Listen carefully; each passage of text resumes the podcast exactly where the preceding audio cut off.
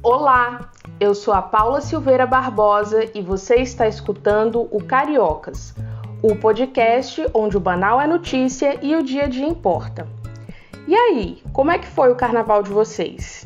Na minha casa tem glitter até na xícara de café. E a recenseadora do IBGE tirou onda comigo na terça-feira por causa dos restos de purpurina que ainda estavam no meu rosto. Agora, ainda nesse clima de carnaval e de negação do fim do maior show da Terra, eu quero convidar vocês para mergulhar na história da Tia Ciata, uma ancestral do samba. Nesse ano, o enredo da Mangueira era sobre as Áfricas que a Bahia canta. E a música diz assim: O samba foi morar onde o rio é mais baiano.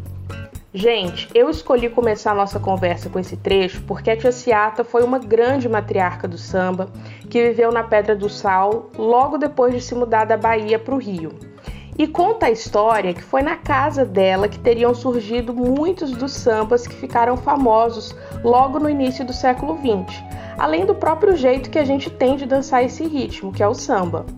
Mas quem vai guiar a gente nesse percurso é a Marina Lemos, ela é guia de turismo focada em questões étnico-raciais. Marina, bem-vinda ao Cariocas. Primeiro eu quero te agradecer por ter aceitado o convite para estar aqui, compartilhando um pouquinho do que você sabe, um pouquinho do seu tempo, e eu espero que a nossa conversa seja ótima. Nada, que isso, eu que agradeço a, a oportunidade de estar aqui.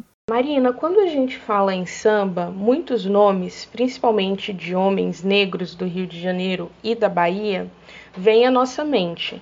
Mas é, a gente sabe que mulheres negras tiveram um papel fundamental na história do samba. E aí, para começar a nossa entrevista, eu queria que você contasse quem é a Tia Ciata e também falasse um pouquinho de outras contemporâneas dela, também mulheres negras, é, e qual é a importância dessa pessoa, dessas matriarcas negras, para o desenvolvimento desse gênero musical que é o samba.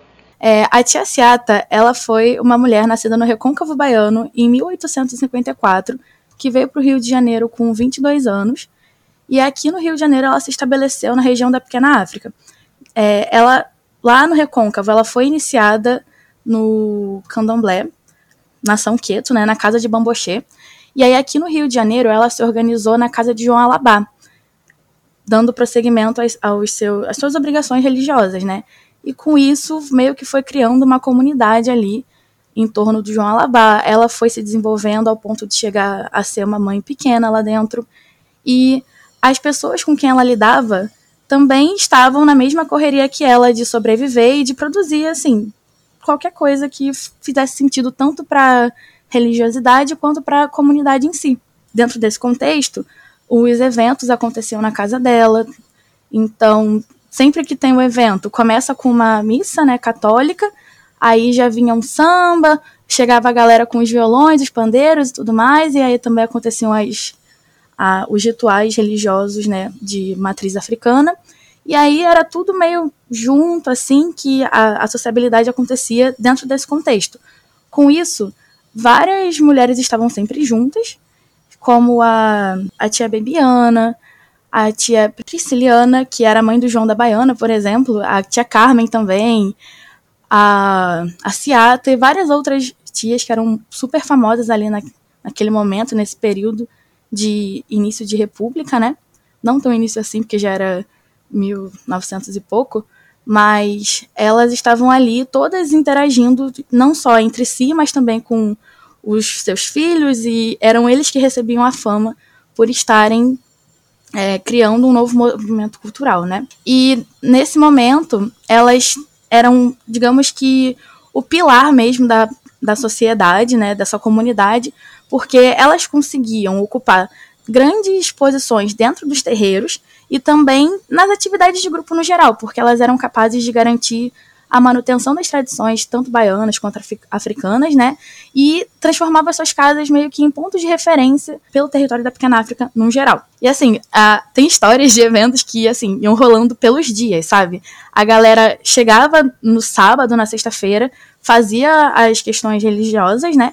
E depois, assim, a festa ia rolando, rolando, daí uma parte do pessoal saía para trabalhar, ia trabalhar, tipo, cumpria com seu dever dentro do capitalismo e voltava para a festa e continuava ali interagindo, porque meio que o samba não morria. É, o samba não pode morrer já tem tempo, né? De forma alguma. E a Tia Ciata, ela foi responsável, uma das responsáveis, né, pela composição do primeiro samba gravado na história, que é o Pelo Telefone, que foi registrado pelo Donga em 1916, como se ele fosse o único compositor. Esse caso, você que fez o roteiro da Pequena África deve lembrar, né, que chegou a render mais notas no Jornal do Brasil no ano seguinte, em 1917, em que a Tia Ciata convidava o público a ouvir a versão original, isso quando ela já tinha 62 anos, e no jornal ela ainda disponibilizou uma espécie de paródia que dizia basicamente que o Donga precisava aprender a não reivindicar a autoria das coisas que não fossem dele e que torcia inclusive para que ele levasse uma surra para ver se acordava para a vida, né? Muito bom. E ela era uma mãe de santo muito conhecida, então as festas eram, foram se tornando cada vez mais conhecidas, né?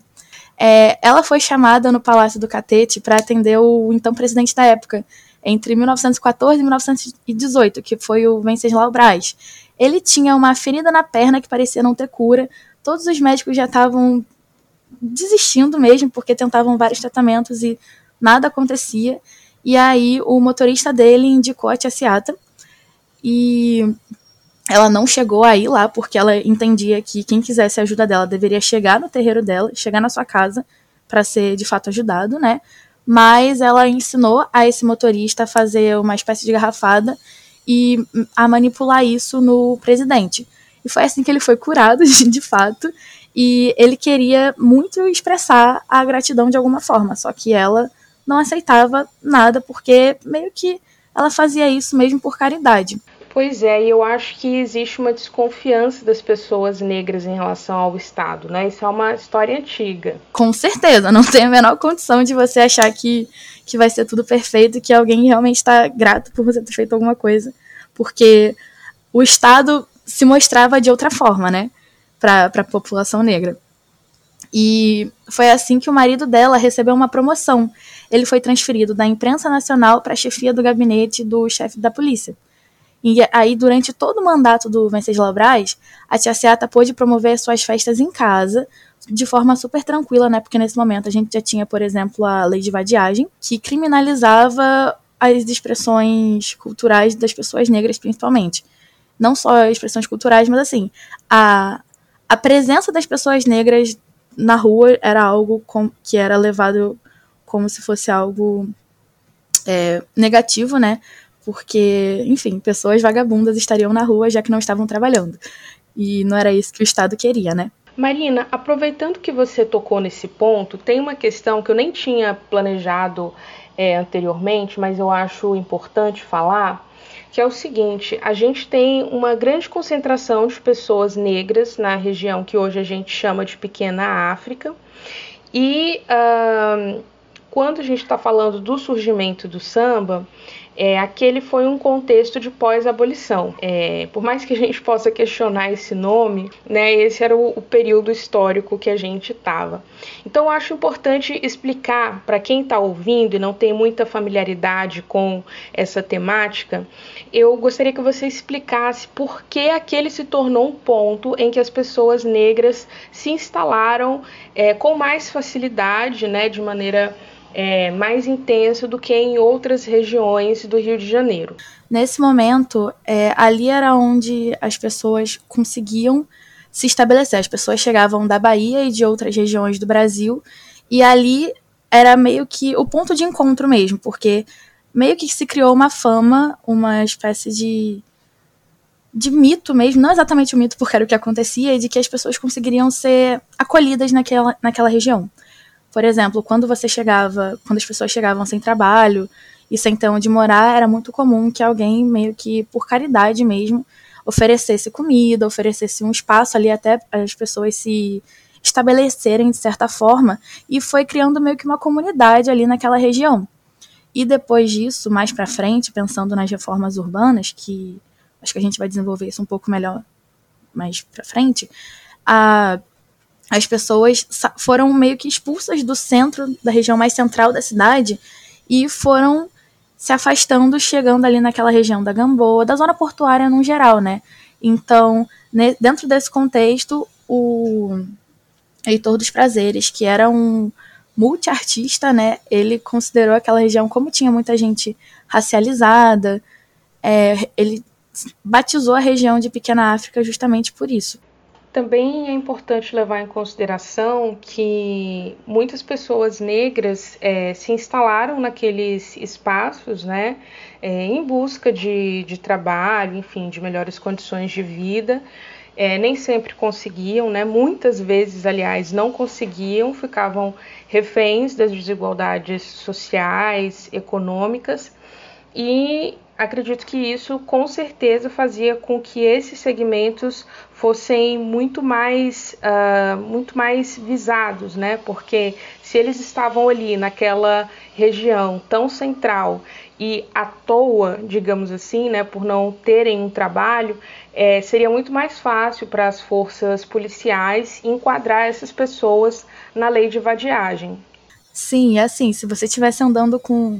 Qualquer pessoa estivesse andando com um instrumento na mão, nossa, se não tivesse como comprovar que era uma pessoa trabalhadora, já seria enquadrada, porque não fazia sentido, né? A questão da, do exercício da cultura do povo negro meio que também foi entrou nessa questão da vadiagem justamente por isso. Porque a pessoa poderia ser uma sambista, mas estava ali só andando com seu violãozinho debaixo da, do braço, acabou provavelmente seria enquadrado, provavelmente seria levado para a polícia e ficaria lá por um tempo, né? Pois é, e certamente as pessoas negras não tiveram é, facilidades para encontrar emprego no pós-abolição. Ninguém queria pagar por algo que antes é, elas faziam é, de graça, porque eram escravizadas. Sim, é, o que, que acontece? O governo, ele já desde 1800 e tanto, já tinha a ideia de meio que fazer uma espécie de higienização na cidade, removendo mesmo essas pessoas do centro da cidade, buscando uma buscando novos espaços para que outros aparelhos fossem construídos ali bem no centro da cidade, né, para que tudo ficasse condensado numa única região, por exemplo. E meio que esse processo todo, ele foi fazendo com que as pessoas fossem meio que expulsas mesmo, fossem expulsas da, dessa região central e fossem se afastando para para áreas mais periféricas, né, criando uma espécie de até de cinturão da pobreza mesmo, porque as pessoas já estavam é, estabelecidas pelo centro da cidade e aí chega o Pereira Passos, né, que ele é o símbolo da, dessas higienizações e dessas reformas urbanistas, urbanísticas que buscava transformar o Rio de Janeiro na Paris dos trópicos, né? A gente não pode esquecer disso. E foi levando essas pessoas para essas regiões. Só que de uma forma muito é, violenta, né? Porque, as o, por exemplo, o desmonte do Morro do Castelo, o desmonte de vários cortiços ali da região mais central, tudo aconteceu de uma forma muito drástica, assim, muito rápida também, que as pessoas se viram sem nada, precisando ocupar algum lugar, porque as pessoas tinham família, as pessoas precisavam de um teto, né? A gente precisa partir do ponto de que a moradia é um direito, e esse direito estava sendo infringido porque provavelmente na época não era um direito, né?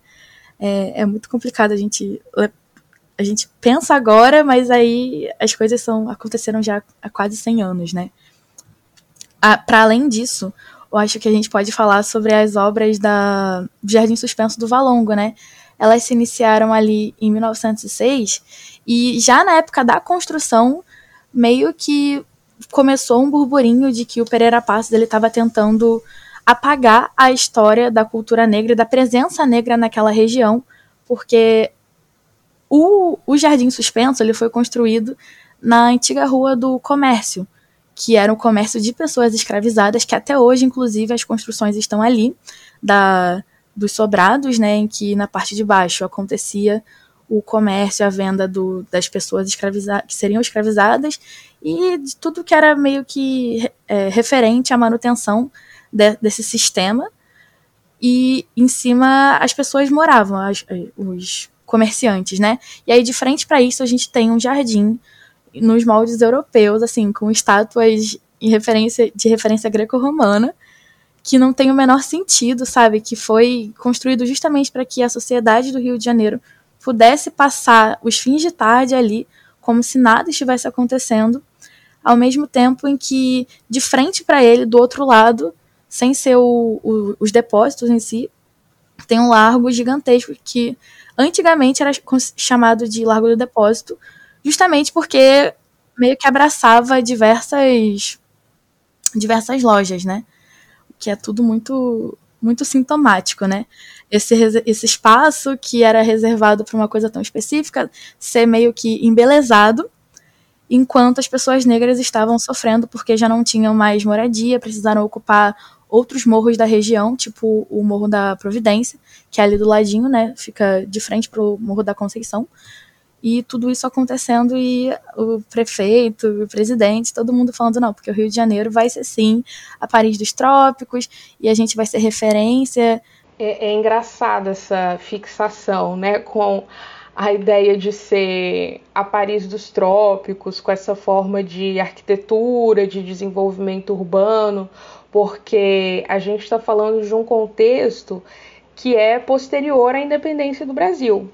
E ao mesmo tempo que nós estamos nesse período, a gente segue cultuando valores é, e até mesmo a arte, a forma de organização da cidade, que não tem nada a ver com a nossa cultura, né? É uma referência é, que uh, é, é baseada em países do norte global, né? Que são muito distintos da gente. Chegamos ao fim da primeira parte dessa entrevista. Antes de continuar, eu preciso fazer alguns avisos importantes. O primeiro tem a ver com a grande novidade dessa temporada. O Cariocas retornou tendo a sua própria lojinha virtual. É isso mesmo.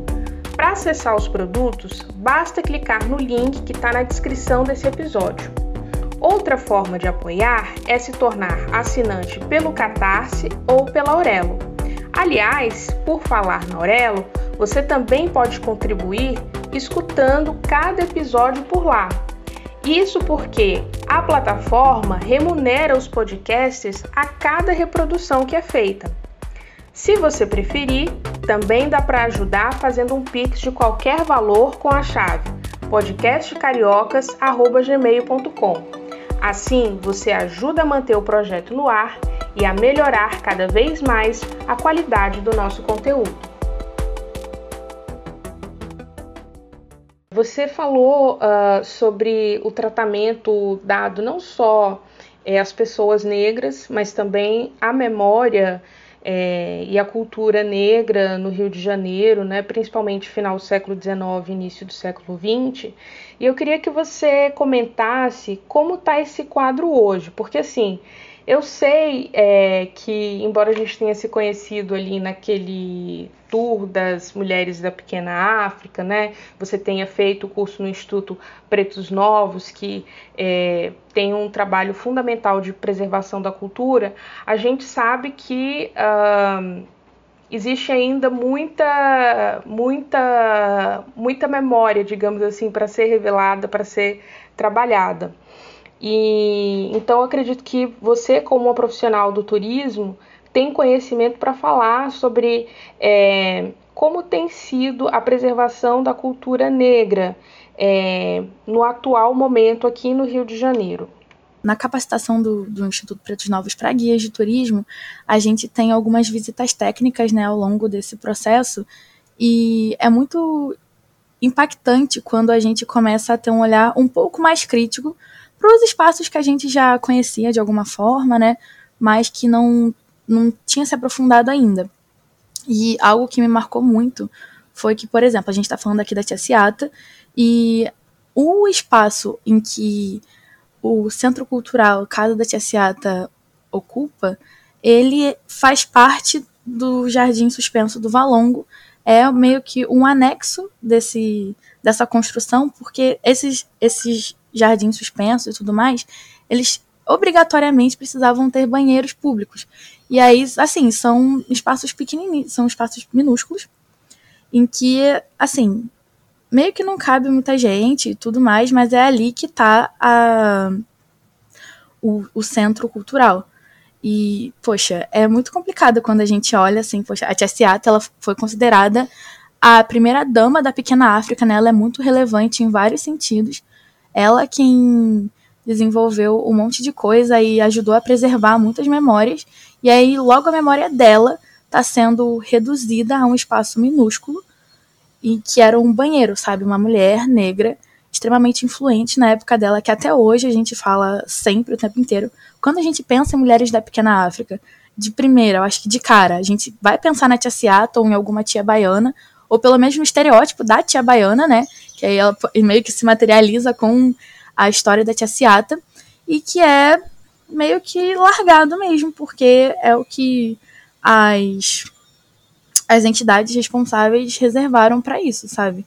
Para deixar tudo bem condensado ali no, no, território da pequena África, porém de uma forma muito desrespeitosa, eu acho que até que a gente pode usar esse termo. É, quando o Cariocas estreou no, no ano passado, a gente fez uma entrevista com a mãe Celina de Xangô, que era uma das pessoas que atuava como gestora cultural ali no Cais do Valongo, e ela também se queixou desse descaso, né? Acho que não tem outro nome para dar é, em relação ao que está acontecendo com a preservação da memória negra no Rio de Janeiro, especialmente no caso é, do cais, do Valongo e dos itens que foram encontrados ali, né?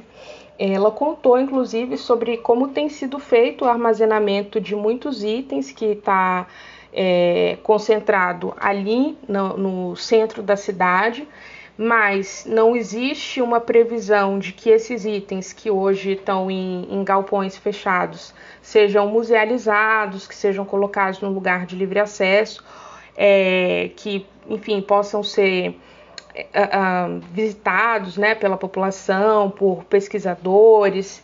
Então, realmente está uma situação bem complicada. E aí, no caso da, da memória da tia Ciata e de tantas outras tias é, que foram contemporâneas a ela, eu queria saber uh, se você tem conhecimento de algum projeto é, que busque dar um tratamento um pouco mais digno para essas memórias. É, a gente sabe, obviamente, existe o trabalho da, da instituição, né, da Casa da Tia Ciata, que preserva é, a memória dela, e é importante destacar que esse espaço existe, apesar de tudo, né, apesar de todos os pesares. Uh, e o seu trabalho também de fazer os roteiros turísticos contando essa história já é uma, uma expressão né, dessa dessa tentativa de, de resgate, mas que a gente sabe que não é suficiente, porque é preciso uma articulação né, um pouco mais concertada. Não acho que haja, para além da, da, da organização em si, alguma outra organização que seja que esteja mais à frente disso. Porque, se eu não me engano, é a bisneta dela quem está à frente do Centro Cultural. E ele tem um horário de funcionamento meio específico, porque é, outras coisas acontecem, né? Então, é, meio que fica muito restrito. A impressão que eu sempre tenho é de que é tudo muito restrito ali. Tanto que eu acho que eu nunca consegui pegar o Centro Cultural aberto. Hoje ele abre a. Hoje, no dia que a gente está gravando, tá lá no calendário deles que eles estarão abertos. Eu tô pensando em ir lá mais tarde. E para tentar né, entrar em contato e tal. Porque realmente é, parece que fica um, uma lacuna. É, pois é, eu acho que assim, depois que a gente colocou as lentes da consciência social, é muito difícil olhar para um monumento e pensar que ele é só um monumento, né? Que aquela é só uma estátua, é, ou enfim, lembrar de alguma figura histórica e não colocar essa pessoa dentro de um contexto, ver quais são as conexões. É, acho que para quem valoriza o pensamento crítico, esse é um caminho sem volta, né? Você começou a, a, a ver as coisas com um pouquinho mais de, de consciência social, é, não tem mais como voltar atrás. Sim. Marina, é, aqui no Cariocas a gente procura trazer uma abordagem um pouco intimista mesmo quando a gente está falando de uma figura histórica, como é a Tia Ciata, né, ou de algum tema que demanda um conhecimento um pouco mais aprofundado, é, a gente sempre procura saber quem é o especialista, a especialista, né, a pessoa que está é, por trás desse, desse tema de interesse. Então, eu queria falar um pouquinho sobre a sua trajetória pessoal e como você se interessou pela área do turismo, sobretudo focado nessa perspectiva das relações étnico-raciais aqui no Rio de Janeiro? No ensino médio, eu fiz um técnico em hospedagem no Colégio Técnico da Rural, lá em Seropédica, e isso começou a, a, me fazer ter um pouco de interesse mais pelo turismo do que pela hospedagem, pela hotelaria, porque eu sempre gostei muito de história. E aí, tendo a oportunidade de fazer um curso de guia de turismo, eu entendi que eu precisava definir um nicho para mim, né? Porque falar só do centro histórico não seria o suficiente para mim. Falar da pequena África da forma tradicional também não não daria todo não, não conseguiria sanar todas as necessidades que eu tenho para para querer dialogar, né, com o espaço e com tudo que cerca a gente, enfim, enfim, pensando em mim como uma mulher negra que vem da zona oeste, então é, pensar sobre deslocamento, pensar sobre a história do povo negro de como essas coisas são apagadas e ignoradas a todo tempo, eu precisava fazer algo de forma mais recortada, digamos assim. E aí eu tive a oportunidade de fazer a capacitação de guias para guias de turismo do Instituto Pretos Novos, e isso mudou toda a perspectiva que eu tinha sobre tudo que eu queria fazer no turismo. E foi assim que eu desenvolvi. O primeiro roteiro que eu desenvolvi foi o das Mulheres da Pequena África, que foi aquele que você chegou a fazer. Agora, recentemente, eu fiz um que tem relação com a presença das pessoas negras na, nas artes no geral, né? E é isso que, que faz sentido para mim. Eu gosto de pegar os mesmos roteiros tradicionais e mudar completamente a cara deles, porque as minhas referências são outras, as minhas críticas são outras, e você que me conhece sabe que eu não consigo fazer um roteiro que não seja crítico, né? Sempre penso, poxa, esse roteiro vai ser de boa. E aí, de repente, eu tô eu lá falando sobre várias mazelas sociais, porque é o que, que me motiva mesmo, né? É tentar trazer para o turismo a oportunidade de, de se pensar, para além de contemplar as coisas bonitas e, e também para além de falar só sobre o que é triste, sobre o que atrapalha a história, a trajetória do nosso povo, né? Mas também lembrar que tem muita gente fazendo coisa bacana e que a gente precisa também dar visibilidade a isso. Com certeza.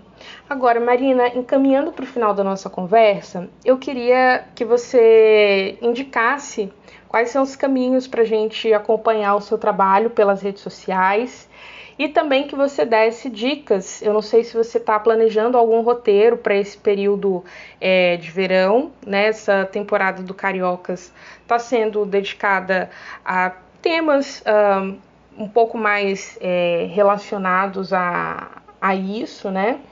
Então, até pelo momento que a gente está vivendo, né, o, a, o podcast está sendo trabalhado todo no verão, então acho que é uma boa oportunidade para as pessoas pegarem dicas de como aproveitar esse Rio de Janeiro que a gente não está acostumado a ver e mergulhar nessas histórias. É, para me acompanhar nas redes sociais, no Instagram e no Twitter, é, o meu arroba, meu user é eh.marina. Eu estou sempre ali fazendo story, mostrando que eu estou fazendo alguma coisa provavelmente relacionada à negritude e agora nas férias, né, tá chegando a alta temporada, a gente tem os roteiros, tanto as Mulheres da Pequena África vai estar tá no Simpla, e a Negociação das Artes também vai estar tá lá. E também tem outros roteiros de, que focam, por exemplo, no protagonismo feminino, né? né da Tour Delas, arroba também. É, eu faço parte desse coletivo, então eu sempre indico para todo mundo que eu posso. É, e assim, para quem não ouviu, é, na temporada anterior existe um episódio específico da tour delas, que é com a Adriana Jackson, a pessoa que idealizou e é uma das pessoas que integra a tour delas, né? Ela administra a página é, no Instagram, a gente conversou um pouco sobre como é olhar para o Rio de Janeiro com uma perspectiva de gênero voltada é, para as mulheres, para as minorias sociais e vale muito a pena escutar porque foi uma conversa emocionante. Eu fiquei emocionada enquanto eu gravava com a Adriana. É, então, para quem não ouviu, fica a dica aí para voltar algumas casas e escutar essa nossa conversa porque foi demais. Sim, e os roteiros que serão disponibilizados agora no mercado pela tour delas e por mim e pelo coletivo todo são maravilhosos. Vale a pena conferir, porque a gente sempre tenta trazer roteiros que tragam outras perspectivas acerca de vários assuntos. Então a gente fala sobre os povos originários, que a gente tem uma guia que é indígena. A gente recentemente fez o, o roteiro da, das mulheres na história da confeitaria, que foi sensacional, maravilhoso. A gente fez o, a negociação das artes nesse um pouquinho antes da, da gravação desse podcast, desse episódio, que foi muito bacana também. Marina, então acho que é isso. Te agradeço muito mais uma vez. Fica o convite para você voltar sempre. Eu gosto muito de acompanhar o seu trabalho, o trabalho da Adriana, da tour delas. Tô sempre falando de vocês para as pessoas que eu conheço e que querem descobrir o Rio de Janeiro, principalmente a partir dessa perspectiva não tão óbvia. É, e eu não tô falando isso para ser simpática nem para ficar bonito para gravação, não, tá?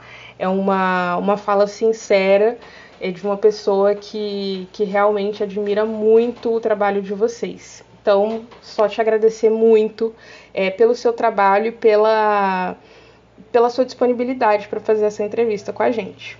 Ai, eu que agradeço pela oportunidade mais uma vez. Obrigada mesmo, Paula, de verdade. Ai, muito feliz por estar aqui hoje. Com essas palavras da Marina, a gente está quase encerrando esse episódio. Mas antes, eu lembro vocês que o Cariocas está no Instagram, no Twitter e no Telegram. Em todas essas mídias é só buscar cariocaspodcast. E não esqueça de deixar sua avaliação no seu tocador de áudio preferido. Até o próximo episódio. Com produção e roteiro de Paula Silveira Barbosa, desenho de som de Isabô Saldanha e identidade visual de Thaís Esmeraldo, esse foi o Cariocas.